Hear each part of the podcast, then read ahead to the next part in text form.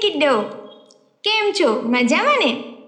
આજની વાર્તા છે રંગીલા રડિયા કાકા. એક ગામમાં રડિયા નામનો એક માણસ રહેતો હતો. એ ઘણો જ વિનમ્ર હતો. એનો સ્વભાવ આનંદી હતો. એટલે લોકો તેને રંગીલા રડિયા કાકા કહેતા. એક દિવસ બે છોકરીઓ તેલ ભરેલી બરણી લઈને શેરીમાં જઈ રહી હતી. એક છોકરી બીજી છોકરીના કુટુંબની સમસ્યાઓ કહેતી હતી. એના પપ્પાની તબિયત સારી નહોતી, મમ્મી ચિંતામાં રહેતી હતી, ભાઈ પરીક્ષામાં નપાસ થયો હતો. એના ઘરે શાંતિનો કોઈ ઠેકાણ જ નહોતા. રડિયા કાકા છોકરીઓની પાછળ જ ચાલતા હતા. એમણે છોકરીને સૂચન કર્યું કે હનુમાનજીને તેલ ચઢાવી દે. છોકરીઓ રડિયા કાકાનો આદર કરતી હતી. એટલે એમણે રડિયા કાકાની વાત માની લીધી. વળી એ દિવસે તો શનિવાર હતો, એટલે હનુમાનજીનો વાર.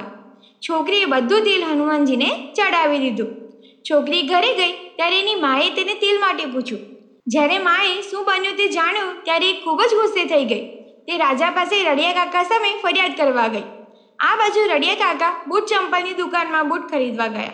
એમણે જુદી જુદી જાતના બૂટના નામ પૂછ્યા. બૂટની એક જોડીનું નામ હતું પેરજા.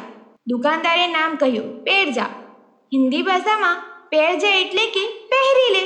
એટલે રડિયા કાકા તો એ બૂટ પહેરીને ઘરે જવા લાગ્યા.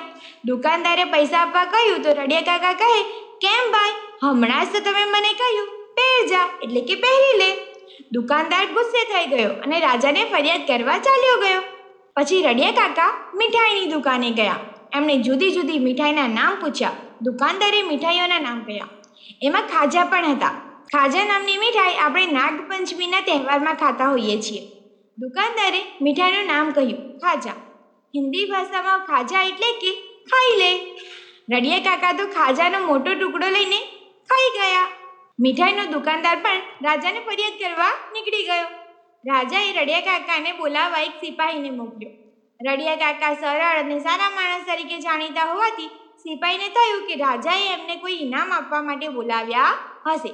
સિપાહીએ રડિયા કાકાને કહ્યું કે તમને જે ઇનામ મળે એમાંથી મને કાંઈક આપજો. રડિયા કાકાએ સિપાહીને ઇનામનો ભાગ આપવાનું વચન આપ્યું. રાજાએ રડિયા કાકાને એમની સામેની ફરિયાદો વિશે પૂછ્યું. રડિયા કાકાએ રાજાએ બધી રમૂજી વાતો કહી. હનુમાનજીને તેલ ચડાવવાની બૂટ પહેરી લેવાની અને ખાજા ખાઈ લેવાની. રાજા આ માણીને ખૂબ જ હસ્યા. રાજા તો ખુશ થઈને રડિયા કાકાને કોઈ ઇનામ માંગવા કહ્યું. રડિયા કાકાએ ઇનામમાં ચાબુકના સો ફટકા માંગ્યા. રાજા તો આ સાંભળી સ્તબ્ધ થઈ ગયા.